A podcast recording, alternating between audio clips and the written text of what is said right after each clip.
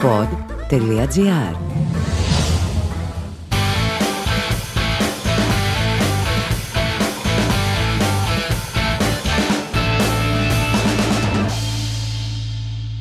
Γεια σας παιδιά, λοιπόν καλώς ήρθατε σε άλλο ένα, άλλο ένα podcast μεταδίδοντας για άλλη μια εβδομάδα από το χιονισμένο νέο κόσμο, πλέον όχι για λόγους COVID, αλλά για λόγους χιονιού. Δεν ξέρω αν το πήρατε χαμπάρι, ρε παιδί μου, δεν πήγα σήμερα στούντιο, πάλι γράφω από το σπίτι, πάλι σκατένιο ήχο θα έχω. Τι να κάνουμε τώρα, συγγνώμη παιδιά, κάποια στιγμή θα πάρω ένα καλύτερο μικρόφωνο, αλλά μέχρι τότε αυτό είναι. Δεν ξέρω αν πήρατε χαμπάρι, αλλά χιόνισε. Έτσι. Εγώ έμαθα ότι χιόνισε, όπως οι περισσότεροι άνθρωποι μαθαίνουν, επειδή μου ότι χιόνισε. Το είδα στα social media. Γιατί όλοι ξέρουμε ότι τα καιρικά φαινόμενα είναι η γενεσιουργό δύναμη των social media, ρε παιδί μου, του ελληνικού ίντερνετ. Γιατί να βγω έξω να δω τι καιρό κάνει όταν έχω Twitter; Να σας πω κάτι, σκέφτομαι πάρα πολύ σοβαρά στο σπίτι μου να χτίσω τα παράθυρά μου με τούβλα κανονικά, με τσιμέντρο, παιδί μου, να μην έχω παράθυρα. Δηλαδή δεν χρειάζεται να κοιτάω έξω να δω αν βρέχει. Γιατί να το κάνω αυτό όταν απλά μπορώ να μπω στο Facebook και να διαβάσω ένα στάτου που λέει βρέχει. Ορίστε, το έμαθα. Δεν χρειάζεται να πάω έξω, δεν χρειάζεται καν να δω έξω. Εντάξει, ναι, Θωμά, αλλά τα παράθυρά σου τα θες γιατί να μπαίνει λίγο φυσικό φως στο σπίτι. Και θα σας πω, γιατί να το κάνω το φυσικό φως όταν έχω 50 ευρώ LED λάμπα με χειριστήριο και 16 εκατομμύρια χρώματα. 16 εκατομμύρια χρώματα. Μία μέρα κάθισα, βαριόμουν και λέω θα τα δω όλα. Ένα-ένα, 16 εκατομμύρια. Και καθόμουν και άλλαζα χιούζ από εδώ και από εκεί να τα δω και τα 16 εκατομμύρια. Μπορεί το φυσικό φως να πιάσει 5.500 Κέλβιν.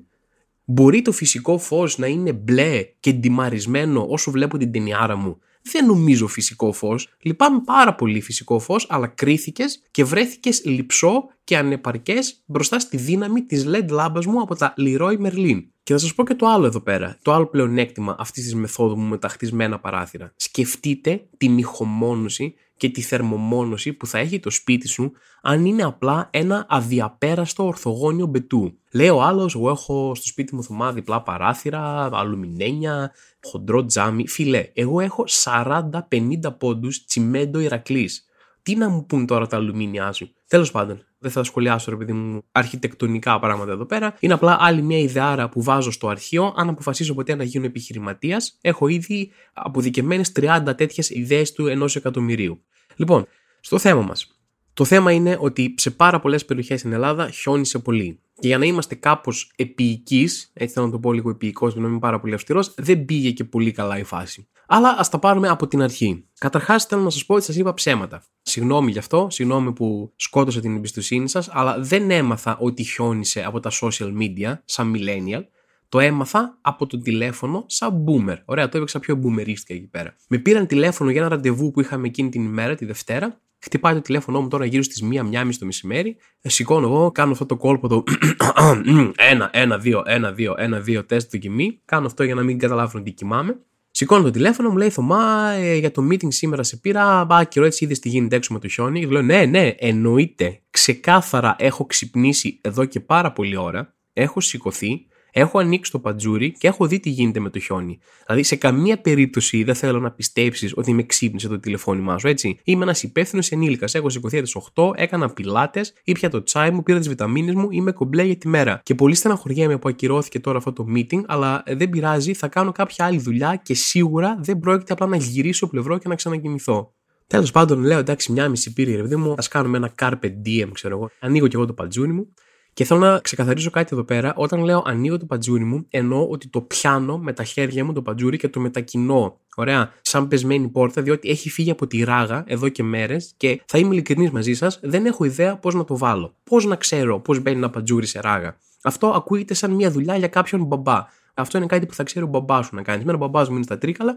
Οπότε τώρα, αντί να έχω ένα πατζούρι που το σέρνει σε ράγα, Απλά το πιάνω σαν βράχο και το βάζω με τα χέρια μου πάνω από το παράθυρο, σαν είμαι ο πολύφημος ρε παιδί μου που κλείνει τη σπηλιά με το βράχο στην Οδύσσια. Έτσι ακριβώς ζω στο σπίτι μου αυτή τη στιγμή. Τέλος πάντων, πετάω το πατζούρι μου που λέτε παραπέρα με τα χέρια μου, γιατί είμαι χειροδύναμος, και τι να δω όντως έχει χιονίσει κάμποσο και γίνεται χαμός. Λέω εντάξει, είδα τώρα με τα μάτια μου ότι χιονίζει, αλλά αυτό δεν μου φτάνει για να καταλάβω τι ακριβώς γίνεται. Οπότε τώρα, έστω και καθυστερημένα, πάω στα social media για να δω ακριβώς τι γίνεται. Δηλαδή, δεν μου φτάνει απλά να δω το χιόνι να πέφτει, δεν μου λέει κάτι αυτό. Θέλω να διαβάσω αναλύσεις για το χιόνι. Θέλω να δω τις φωτογραφίες σας που παίζετε κάπου με χιόνι. Θέλω να δω κοινωνικοπολιτικές αναλύσεις για το χιόνι. Θέλω να δω κάποιον στα social media να μου κουνάει το δάχτυλο για το χιόνι. Θέλω να νιώσω ένοχος που χιονίζει. Γιατί δεν ξέρω αν φταίει ότι το χιόνι είναι λευκό, οπότε γίνεται πιο εύκολα ο συνειρμός αυτός με white privilege, αλλά τίποτα δεν ξυπνάει περισσότερο σε όλους να σου πούνε να τσεκάρεις το προνόμιό σου από το χιόνι για κάποιο λόγο. Δεν ξέρω. Εσύ χαίρεσαι, ρε παιδί μου, για το χιόνι, αλλά θα έρθει ο άλλος στα social media και θα σου πει: Μπορεί να χαίρεσαι τώρα με το χιόνι και να ανεβάζεις φώτο στα social media σου, αλλά θυμήσου ότι οι άστεγοι είναι έξω σε αυτές τις ακραίες συνθήκες και ξεπαγιάζουν κτλ. Ναι, επίσης και εσύ θυμίσου, φίλοι μου, στα social media, ότι η άστεγη είναι έξω όλο το χρόνο. Δυστυχώς. Ωραία, δεν είναι ότι πριν από αυτή την κακοκαιρία τη συγκεκριμένη είχε κάποιο καλοκαίρι. Πάλι είχε ψοφόκριο και ήταν πάλι έξω. Πού ήταν το tweet σου για τους άστεγους τότε; Γενικά, ρε παιδί μου, είσαι από τους ανθρώπους που προσφέρεις κάτι πίσω, προσφέρεις στους άστεγους έστω οικονομικά ή βοήθεια ή έστω εθελοντισμό σε μια κουζίνα, κάνεις κάτι για τους άστεγους στη ζωή σου; Ή είσαι απλά στην πίσνα της εποχιακής δημιουργίας ενοχών και μετά, αφού μας δημιούργησες ενοχές για τους άστεγους επειδή χαρήκαμε με το χιόνι, μετά ξαπλώνεις στον καναπέζο και είσαι ευχαριστημένος. Αρχίσανε φυσικά και τα μην παραγγέλνετε με τέτοιο καιρό και φωτογραφίες από κόσμο που είναι έξω κτλ. Και προφανώς στηρίζω 100% επειδή μου όταν υπάρχει ένας καιρός που είναι επικίνδυνος για να οδηγάς μηχανή, έχει υπερβολικό κρύο, έχει βροχή, γλιστερούς δρόμους, έχει πάγο, είμαι 100% υπέρ επειδή με αυτό. Απλά θέλω να πω κάτι. Ωραία δεν ξέρω αν είναι λίγο ένα circle jerking σύστημα με τους ανθρώπους που συμφωνούμε με αυτά τα πράγματα. Δηλαδή δεν καταλαβαίνω ποιον έχει αποδέκτη αυτό το tweet. Οι άνθρωποι που ενδιαφέρονται για τέτοιου είδους πράγματα το έχουν ήδη σκεφτεί. Οι άνθρωποι που δεν ενδιαφέρονται και είναι μαλάκια δεν νομίζω ότι θα αλλάξουν συνήθειες τώρα ξαφνικά από το tweet σου. Και θα σου πω και κάτι άλλο που επεσήμενε και πολύ ωραία ο αρθρογράφος Νίκος Σταματίνης. Ακολουθήστε τον κιόλας στο Insta, by the way. Ότι δεν θα έπρεπε σε καμία περίπτωση το αν θα βγει ο εργαζόμενος μέσα στο χιόνι για να κινδυνεύει η ζωή του να επαφίεται στο φιλότιμο ή στην άλλη πλευρά στον σταρχιδισμό του κάθε τύπου εκεί έξω. Θα έπρεπε να υπάρχει μια καθολική κεντρική προστασία των εργαζομένων σε αυτές τις συνθήκες. Δεν μπορούμε να περιμένουμε απλά ο κάθε μην πω τώρα να αποφασίσει να γίνει άνθρωπος. Δηλαδή κάποια στιγμή πρέπει να σταματήσει αυτό το φιλελεύθερο δημιούργημα της ατομικής ευθύνης. Είμαστε κάθε φορά, ο πλανήτης καταστρέφεται, σταμάτα το πλαστικό, εσύ θωμά συγκεκριμένα, εσύ τον καταστρέφεις με τα καλαμάκια σου. Οι εργαζόμενοι κινδυνεύουν στο χιόνι, μην παραγγείλεις το μα, εσύ φταίει. Όχι, φίλε μου, να σου πω κάτι. Φτιάξε τα πράγματα κεντρικά και καθολικά. Μόνο αυτό είναι η ουσιαστική κίνηση για να διορθωθεί αυτό το πρόβλημα. Δεν θα φορτωθώ εγώ στην πλάτη μου την ανικανότητά σου και την έλλειψη δομών σου και πάλι θα βασιστείς στο δικό μου φιλότιμο και στο δικό μου εθελοντισμό για να διορθώσω τα δικά σου πράγματα. Δεν γίνεται αυτή να είναι η μοναδική σου κίνηση σε όλα. Πάντως, η αλήθεια είναι ότι πάλι σε αυτό το πλαίσιο κινήθηκε η διαχείριση και αυτής της κρίσης από την κυβέρνηση, σε ατομικό πλαίσιο πάντα. Δηλαδή, με το που άνοιξαν τα social media τους ή τα παράθυρά τους, αν είναι πιο boomers και είδαν ότι χιονίζει, η πολιτική προστασία πρωί-πρωί με την αυγούλα έστειλε ένα μήνυμα: Μην μετακινηθείτε σήμερα, θα έχει χιόνι. Το οποίο παρεπιπτόντως, εγώ προσωπικά δεν έλαβα ποτέ αυτό το μήνυμα. Το διάβασα στα social media. Εγώ δεν το πήρα. Έτσι και δεν είχα δει ότι χιόνιζε σε φωτογραφίες στο Instagram, θα είχα βγει έξω και θα μην είχατε χάσει τώρα. Οπότε θέλω, σας παρακαλώ πάρα πολύ, γενικά να μην με παίρνετε σαν δεδομένο. Η πολιτική προστασία σε γενικές γραμμές, ρε παιδί μου, αν έπρεπε να χαρακτηρίζω κάπου την πολιτική της, αντιμετωπίζει τις απειλές που απειλούν πολίτες, απειλές που απειλούν, δεν μου αρέσει αυτό να θα πω, τις κρίσεις που απειλούν πολίτες. Πολύ πιο ωραίο, μπράβο Θωμά. Θα μπορούσα να το κόψω και στο μοντάζ, αλλά άστο καλύτερα μέσα, δεν πειράζει να βλέπετε και το process. Η πολιτική προστασία αντιμετωπίζει τις κρίσεις που απειλούν τους πολίτες σαν τη μάνα μου πάνω κάτω. Στέλνει ένα μήνυμα, πρόσεχε αγόρι μου σήμερα και τέλος. Αυτό είναι. Εντάξει, δεν θέλω να είμαι και άδικος, δεν ξέρω, μπορεί να πήγαν επειδή μου την πολιτική προστασία και να μου ανάψαν και ένα κεράκι εκείνη την ημέρα ή να με βάλουν στις προσευχές τους. Αυτό δεν το ξέρω. Αυτό που είδα εγώ είναι απλά το κλασικό SMS, πάρει ζακέτα από τη μάνα σου. Εγώ έχω να προτείνω στην πολιτική προστασία, επειδή έχει ξεθεωθεί, επειδή μου πρέπει να έχει καταχρεωθεί με όλα αυτά τα SMS που πρέπει να στέλνει κάθε πέντε μέρες, ας βγάλει ένα κεντρικό μήνυμα και ας το στείλει. Να πει ότι, παιδιά, κοιτάξτε, επειδή έχουμε μία τον COVID, μία φωτιές, μία χιόνι, μία πλημμύρες, και για να μην στέλνουμε συνέχεια μηνύματα, φροντίστε από μόνοι σας να ξέρετε τα εξής. Θέλουμε ανατακτά χρονικά διαστήματα Α. Να μένετε σπίτι σας. Β. Να εκενώσετε το σπίτι σας. Γ. Να προσέξετε όταν κυκλοφορείτε. Αυτά κρατήστε τα, θα τα κάνετε κάθε μέρα αντακτά χρονικά διαστήματα και αυτό δεν αλλάζει μέχρι να σας ξαναπούμε κάτι. Γιατί δεν πάει άλλο, έχουμε καταχρεωθεί με τα μηνύματα. Καλές, ωραία, πολιτική προστασία, μου έστειλε το μήνυμα να μην μετακινηθούμε σήμερα. Τέλεια. Αλλά τα δικαστήρια είναι ανοιχτά. Ένα σωρό δουλειές είναι ανοιχτές. Κάποιοι άνθρωποι είναι υποχρεωτικό να μετακινηθούν. Με αυτούς τους ανθρώπους τι θα κάνουμε ακριβώς; Γιατί αυτή ήταν μια κακοκαιρία που ερχόταν με χίλιες προειδοποίησεις. Δεν ξέρω πόσο καιρό. Πρέπει να τα ακούμε 10 μέρες τώρα ότι θα γίνει αυτό το πράγμα. Την ξέρουμε και την περιμένουμε πολύ καιρό τώρα. Είναι κάπως δύσκολο να συλλάβεις πώς υπήρχε τόσο μικρό επίπεδο προετοιμασίας για όλα. Δηλαδή σήμερα έβγαλαν ότι τελικά επεκτείνεται η αργία και την επόμενη μέρα αύριο, ρε παιδί μου, δηλαδή Τετάρτη, εν πάση περιπτώσει. Σας λέω αύριο, εσείς το ακούτε όποτε να είναι, οπότε δεν ξέρετε. Τετάρτη. Δηλαδή έπρεπε αυτό να γίνει τελευταία στιγμή σήμερα. Έπρεπε το μήνυμα της πολιτικής προστασίας μην μετακινηθείτε αύριο να σταλεί το πρωί που ήδη ότι χιόνισε. Είναι πράγματα που ξέραμε αυτά. Θα μπορούσαμε να έχουμε προετοιμαστεί ελάχιστα καλύτερα. Και φυσικά η γραμμή αυτοϊπεράσπισης της κυβέρνησης ήταν πάλι στο πλαίσιο ότι είναι πολύ ακραία καιρικά φαινόμενα, δεν έχουμε ξαναδεί κάτι τέτοιο μπλα μπλα μπλα. Φταίνει οι πολίτες που βγήκαν έξω και βγήκαν χωρίς αλυσίδα. Δηλαδή ακούστηκαν αυτά από επίσημα κρατικά χείλη, ρε παιδί μου. Ακούστηκαν και από κάποιους πιο ακραίους, ρε παιδί μου, υποστηρικτές της κυβέρνησης, ακόμα και εκπληκτικές θεωρίες ότι οι Σιριζέοι έβγαιναν έξω χωρίς αλυσίδες απλά για να κάνουν αντιπολίτευση. Και από τη στιγμή που άρχισε να χιονίζει, έχουν συμβεί τραγελαφικά πράγματα. Δηλαδή, έχει κοπεί το ρεύμα σε ολόκληρη την Ελλάδα σε ένα σωρό περιοχές για ώρες.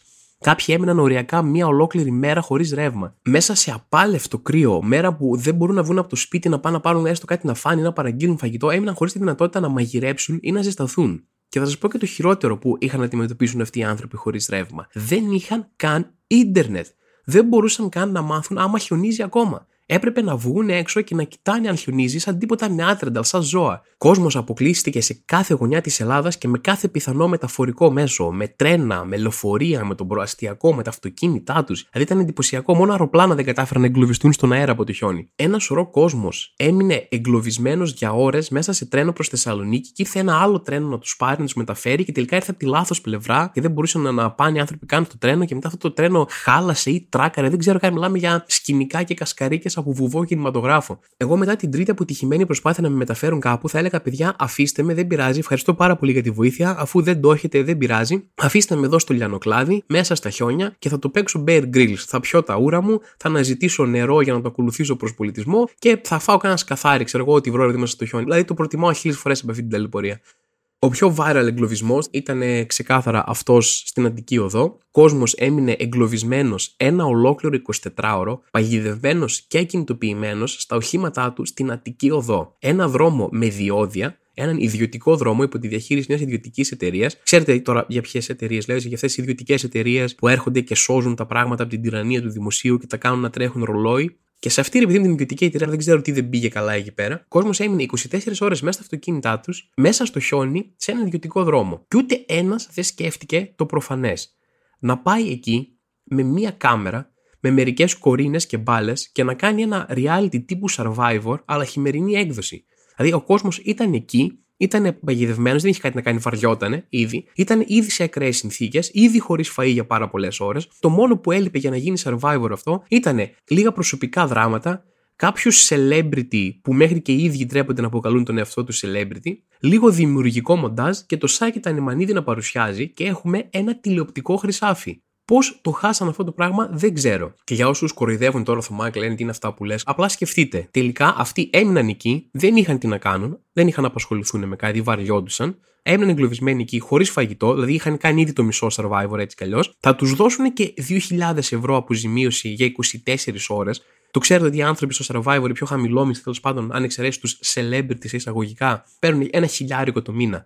Και αυτοί θα πάρουν 2 χιλιάρικα για 24 ώρες, για ένα 24ωρο, επειδή κάθισαν μέσα στα μαξάκια τους για ένα 24ωρο. Και κανένας δεν έβγαλε κανένα κέρδος από αυτό. Λυπάμαι πολύ, αλλά εδώ πέρα χάθηκε μια τεράστια ευκαιρία. Ναι, λοιπόν, ανακοινώθηκε σήμερα, Τρίτη, ότι όποιος ήταν στην Αντική Οδό, 24 ώρες ρε παιδί μου εκεί να περιμένει, θα πάρει 2 χιλιάρικα σε τα λιράκια, για να μην έχει πρόβλημα με τα ψηλά, 2 χιλιάρικα στη τσέπη, τσεπάτα, φορολόγητα, επειδή αποκλείστηκε. Τώρα, θα μου πεις, Θωμά, εγώ αποκλείστηκα σε κάποιο άλλο δρόμο της Αθήνας, θα σου πω κρίμα πλεμπέ, Λυπάμαι πολύ, να πλήρωνες διόδια. Τι έγινε, εσύ φίλε μου, αποκλείστηκες σε κάποιο ωρινό χωριό στην επαρχία. Επαρχία, Ιου. Δεν θα πάρεις ούτε ένα ευρώ σκατόβλαχε. Εσύ τι έπαθες και φωνάζεις, δεν είχες ρεύμα για ένα 24ωρο στο σπίτι σου, ήσουν στο σπιτάκι σου και άραζες και απλά δεν είχες ρεύμα; Αυτό ήταν το πρόβλημά σου και θες λεφτά τώρα. Άσε μας ρεβούτυρο μπεμπέ. Δεν θα δεις δεκάρα τσακιστή έχουν αρχίσει και κυκλοφορούν αποσπάσματα από μαρτυρίες, επειδή μου από όλα αυτά τα πράγματα που σας περιγράφω. Και θέλω να σχολιάσω μία. Ήταν ένας άνθρωπος ο οποίος πήγε αεροδρόμιο γιατί είχε να κάνει ένα επαγγελματικό ταξίδι και δεν τους ειδοποιούσαν άμα θα πετάξει πτήση. Σου έλεγαν δεν ξέρω, δεν ξέρω. Πήγε μέχρι το αεροδρόμιο ο τύπος, αναγκάστηκε να φύγει τελικά γιατί η πτήση ακυρώθηκε και τελικά εγκλωβίστηκε στην αντική οδό εκεί για ώρες. Έπαιρνε, λέει, μέσα από το όχημά του το 112. Στο 112 λέει το σήκωναν και του έλεγαν ε, δεν ξέρουμε τίποτα. Εμείς λέει από εσάς τα μαθαίνουμε. Μην νομίζει ότι έχουμε κάποια εικόνα, μας έχει ενημερώσει κανένας. Από πολίτη μας μαθαίνουμε τι έγινε. Συγγνώμη, αλλά δεν μπορούμε να κάνουμε τίποτα. Μπορούμε λέει, να σας απεγκλωβίσουμε μόνο αν υπάρχει ένα σοβαρό πρόβλημα υγείας. Αλλά όχι πάρα πάρα πολύ σοβαρό. Δηλαδή δεν πρέπει να είναι πολύ ελαφρύ το πρόβλημα υγείας που έχεις, γιατί δεν ερχόμαστε για κάτι χαλαρό. Πρέπει να είναι σοβαρό, αλλά όχι πάρα πολύ σοβαρό. Δηλαδή, αν είναι να πεθάνεις, εμεί μας βάλεις τώρα σε κόπο να τρέξουμε μέσα στα χιόνια, να παίρνουν νερά τα παπούτσια μας για να έρθουμε να απεγκλωβίσουμε σένα. Αν είναι να πεθάνεις, ρε παιδί μου, σύντομα και δεν σε προλαβαίνουμε, κάτσε πέθανε με αξιοπρέπεια μόνο στο αυτοκίνητο υπήρχαν, λέει, περιπολικά εκεί πέρα μαζεμένα στην Αττική Οδό και τους ρωτούσαν τι γίνεται, τι θα κάνουμε κλπ. Και οι αστυνομικοί τους απαντούσαν Ό,τι ξέρεις, ξέρω, φίλε. Ναι, ok, okay, αλλά δεν βγάζει νόημα. Εγώ είμαι ένας άνθρωπος ο οποίος εγκλωβίστηκε στο αυτοκίνητό του στην Αττική Οδό και εσύ είσαι η αστυνομία. Δηλαδή, δεν επιτρέπεται σε κανένα σύμπαν να ξέρεις ό,τι ξέρω. Θα έπρεπε να ξέρεις δύο πράγματα παραπάνω. Και δεν κατηγορώ τους αστυνομικούς συγκεκριμένα. Προφανώς, ρε παιδί μου, εδώ πέρα είναι η κεντρική διαχείριση του θέμα. Δεν φταίνε οι άνθρωποι που ήταν εκεί, οι συγκεκριμένοι. Προφανώς και δεν ξέραν τίποτα, δεν είναι ότι λέγανε ψέματα ή ήταν αδιάφοροι. Αλλά ναι, μιας και ήρθατε εδώ πέρα με το περιπολικό ρε παιδί μου να μας κοιτάτε, κάπως οργανωθείτε λίγο να ξέρετε κάτι παραπάνω. Σιγά σιγά όμως επιστρέφουμε στην κανονικότητα για άλλη μια φορά. Δηλαδή, σήμερα έχουν απεγκλωβιστεί κάποιοι άνθρωποι, όχι όλοι. Έχουμε ακόμα κάποιους που παραμένουν, ρε παιδί μου. Αλλά εντάξει, σιγά σιγά, καμιά εβδομάδα θα πιάσει και λίγο καλοκαίρι, θα λιώσουν και οι πάγοι, θα απεγκλωβίσουμε τον κόσμο και θα επιστρέψουμε πάλι στην κανονικότητά μας. Και θέλω να κλείσω αυτό το podcast μοιραζόμενος μια προσωπική εμπειρία. Θα είμαι όσο πιο ειλικρινής, ρε παιδί μου, μπορώ μαζί σας. Έτσι. Δεν καταδικάζω σε καμία περίπτωση το να βγαίνεις να τοποθετήσει για θέματα της επικαιρότητας de facto. Απλά θα έχετε παρατηρήσει κι εσείς ότι είναι κάποιοι συγκεκριμένοι άνθρωποι δηλαδή στα social media και το λέω αυτό μην έχοντας κάποιο συγκεκριμένο στο μυαλό μου. Πραγματικά ενώ ότι θα έχετε παρατηρήσει ότι κάποιοι το κάνουν αυτό, ότι μόλις γίνεται ένα viral θέμα θα βγούνε και θα πούνε κάτι το οποίο δεν θα περιέχει μέσα ούτε ιδιαίτερο χιούμορ ούτε ιδιαίτερη άποψη. Θα είναι απλά βγήκα κι εγώ να πω τη φάση μου γι' αυτό, για να είμαι μέρος του zeitgeist, ας πούμε, για να τσιμπήσω δύο-τρεις followers, για να μην μου λένε εσύ γιατί δεν είπες κάτι γι' αυτό κτλ. Εγώ αποφεύγω συνειδητά να το κάνω αυτό, αλλά είμαι σίγουρος ότι το έχω κάνει κάποια στιγμή. Είμαι σίγουρος, ρε παιδί μου, ότι πάνω σε σχολιασμό επικαιρότητας θα έπεσα στην παγίδα του κάτσε να πω κάτι γι' αυτό τώρα γιατί είναι πολύ επίκαιρο, χωρίς να έχω απαραίτητα κάτι φοβερά αστείο ή φοβερά έξυπνο να πω. Σίγουρα θα γίνει και στο παρελθόν, αλλά σίγουρα έγινε σήμερα. Αυτό έτσι, δεν θέλω να σας κρυφτώ. Έκανα ένα tweet σήμερα το οποίο θα σας το διαβάσω, το οποίο δεν ήταν ούτε ιδιαίτερα έξυπνο, ούτε είχε να προσφέρει κάτι έβγαζε μια αγανάκτηση για την κατάσταση χωρίς να έχει να προσφέρει κάτι ουσιαστικό αλλά ήξερα βαθιά μέσα στο κεφάλι μου μια μικρή φωνούλα απληστίας. Μου έλεγε κάνω το αυτό και θα γίνει ψηλό viral, ας πούμε, θα τσιμπήσεις και τους followers σου και εσύ Θωμά, όπως και έγινε ρε παιδί μου. Ωραία, σας ζητάω συγγνώμη για αυτό το πράγμα που έκανα, που σας εκμεταλλεύτηκα έτσι. Θα σας διαβάσω τώρα το tweet για να καταλάβετε τι εννοώ. Δίνω και το context αυτό, αν και το είπα και προηγουμένως, ότι με το που ανακοινώθηκε ότι 2.000 ευρώ αποζημίωση για όποιον άνθρωπο έχει εγκλωβιστεί στην Αττική Οδό, βγαίνει ο Θωμάς, ρε παιδί μου, χαρούμενος και κάνει ένα αγανακτισμένο tweet για τον εγκλωβισμό σε αυτή τη χώρα, ποιος θα μας δώσει μια αποζημίωση; Μην με κρίνετε, ωραία, έπαιξα και εγώ το παιχνίδι, είμαι και εγώ μέρος του συστήματος, σας ζητώ συγγνώμη. Αλλά με το που έκανα αυτό το tweet, τύπου απίστευτα γρήγορα και πάρα πολύ κοντά ο ένας με τον άλλον, μου την πέσανε διάφορα ψηλο είτε υποστηρικτές Νέας Δημοκρατίας είτε εντελώς δεξιά, εντελώς ακροδεξιά account στο Twitter. Και αυτό το λέω γιατί τσέκαρα τα accounts τους μετά, ρε μου και είδα τα tweet τους και που κυμαίνονται. Μου την πέσανε όλοι μαζί με πάνω κάτω την ίδια ρητορική. Πράγμα που με κάνει να πιστεύω ότι παίζει να έχουν τύπου κοινά group chats ή κρυφά group όπου στέλνουν παιδιά. Ο τύπος εδώ πέρα είπε κάτι αριστερίστικο, είπε κάτι για την κυβέρνησή μας, είπε κάτι για την Ελλάδα μας. Οπότε πάμε όλοι μαζί να του κάνουμε ένα ντου, παιδί μου. Αυτή είναι μια θεωρία που έχω χρόνια έτσι, και είμαι σίγουρος ότι σε έναν βαθμό ισχύει. Δεν έχω αποδείξεις γι' αυτό, απλά το λέω να υπάρχει εκεί έξω. Οπότε σκάνε όλοι μαζί συντονισμένα και άμα δεν σ' αρέσει η χώρα να φύγεις, δεν σε κρατάμε, σου πληρώνουμε τα εισιτήρια, να πας στην Κούβα, να πας στη Βενεζουέλα, να πας στην Κίνα. Και να πω εδώ πέρα ότι το συγκεκριμένο tweet δεν είχε καν να κάνει με τη συγκεκριμένη κυβέρνηση, ούτε δεν αναφέρω καθόλου. Μιλούσα για την κατάσταση στην Ελλάδα για πάρα πολλά χρόνια, διότι όσο άσχημα και αν έχει πάει αυτή η τετραετία από κάθε άποψη, δεν έχουν ξεκινήσει τα προβλήματα τώρα και αυτό το ξέρουν όλοι. Ωραία. Ήταν μια γενική παρατήρηση, σας λέω, ήταν λίγο ένα generic σχόλιο, ρε παιδί μου, πιο πολύ με σκοπό να πάρει ένα traction, ας πούμε. Οπότε θέλω να γίνει σαφές, ρε παιδί μου, θέλω να γίνει ξεκάθαρο κάποια στιγμή σε αυτούς τους ανθρώπους ότι υπάρχουν πολύ πιθανοί λόγοι που μπορείς να κριτικάρεις την κυβέρνηση. Μπορεί να θεωρήσει ότι μια κυβέρνηση θα πηγαίνει πάρα πολύ σκατά, χωρίς να είσαι στην αντιπολίτευση. Ωραία. Κάποια πράγματα είναι αντικειμενικά άσχημα κάποιες διαχειρήσει, κάποιες καταστάσεις είναι τόσο προβληματικές από μόνες τους που δεν χρειάζεται να έχω κάποιον πονηρό δόλιο σκοπό να χτυπήσω αντιπολιτευτικά την κυβέρνηση. Δηλαδή, θεωρείς ότι υπήρχαν σπίτια χωρίς ρεύμα για ένα 24ωρο, κόσμος εγκλωβισμένος σε δρόμους για ένα 24ωρο, και θεωρείς ότι ο μόνος λόγος που θα έμπαινα να κράξω αυτή την κατάσταση θα είναι γιατί ψηφίζω ΣΥΡΙΖΑ. Δεν σου περνάει έστω και ελάχιστα από το μυαλό ότι μπορεί να έχω πρόβλημα με αυτό που έγινε, ανεξάρτητα τις πολιτικές μου πεπιθήσεις. Είναι τόσο δύσκολο να το συλλάβεις αυτό. Και επιπλέον, κράτα τις επιχειρηματάρες σου, κανένας δεν σε κρατάει εδώ πέρα, σήκω φύγια, άμα θες, κτλ. Κράτες για τον εαυτό σου. Εγώ μπορεί να θέλω να μείνω εδώ πέρα. Μπορεί τα επαγγελματικά μου ή τα προσωπικά μου να με κρατάνε εδώ. Αυτό το όποιος θέλει φεύγει, πάει κάπου ή μπορεί να μην μπορώ να βρω μια δουλειά στο εξωτερικό. Εντάξει, μακάρι να είχα εκπαιδεύσει περισσότερο το brain μου για να μπορούσε να γίνει drain σε κάποια χώρα. Αλλά δυστυχώς, πρακτικά είμαι ένας απόφυτος λυκείου. Δεν είναι τι με περιμένουν με χαρά στο εξωτερικό. Εντάξει. Δηλαδή, δόξα τω Θεώ που κάποιοι άνθρωποι βρίσκουν αστεία αυτά που λέω, γιατί την είχα πατήσει πάρα πολύ άσχημα. Εγώ για τους χύψη λόγους μπορεί να μην θέλω να φύγω από τη χώρα ή μπορεί να μην μπορώ να φύγω από τη χώρα. Δεν θα έπρεπε να με υποχρεώνει η κυβέρνησή μου ή η χώρα μου, ασχέτω κυβερνήσεων, να με σμπρώχνει με κλωτσιές για να φύγω από τη χώρα. Υπάρχουν και άλλες επιλογές ανάμεσα στο Θωμά, θα κάθεσαι εδώ και θα σε κατουράμε στο πρόσωπο και αν δεν γουστάρεις, φύγε. Ξέρεις τι, θα ήθελα να κάτσω εδώ πέρα και να μην με κατουράνε στο πρόσωπο άνθρωποι καθημερινά. Πώς σου φαίνεται αυτό σαν τρίτος δρόμος; Και στο κάτω-κάτω φτιάξε μια πιο ενιαία στάση απέναντι στο τι πρέπει να κάνει ο καθένας άμα δεν του αρέσει η χώρα του. Διότι όταν εμένα δεν μου αρέσει η χώρα μου, μου λες: Σήκω, φύγε, πήγαινε αλλού. Όταν κάποιος πρόσφυγας πολέμου από μια χώρα που δεν σου αρέσει φεύγει από τη χώρα του, του λες: Όχι, κάτσε εκεί να πολεμήσεις. Πρέπει να φτιάξεις μια πιο ενιαία στάση για να μην μπερδεύομαι εγώ να καταλαβαίνω τι πρέπει να κάνει ο καθένας που δεν του αρέσει η χώρα του.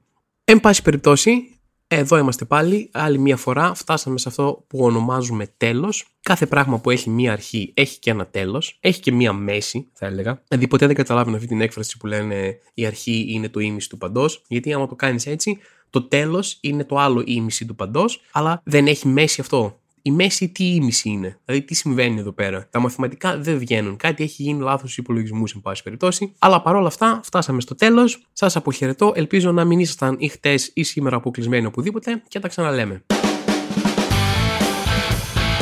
Είμαι ο Θωμάς Ζάμπρας και αυτό ήταν το άλλο ένα podcast ραντεβού την επόμενη εβδομάδα. Το άλλο ένα podcast είναι μια παραγωγή του pod.gr. Αναζητήστε τα podcast που σας ενδιαφέρουν στο pod.gr, Spotify, Apple Podcast, Google Podcast και σε όποια άλλη εφαρμογή ακούτε podcast από το κινητό σας. Γιατί έχετε τόσες πολλές εφαρμογές για να ακούτε podcast στο κινητό σας. Διαλέξτε μία.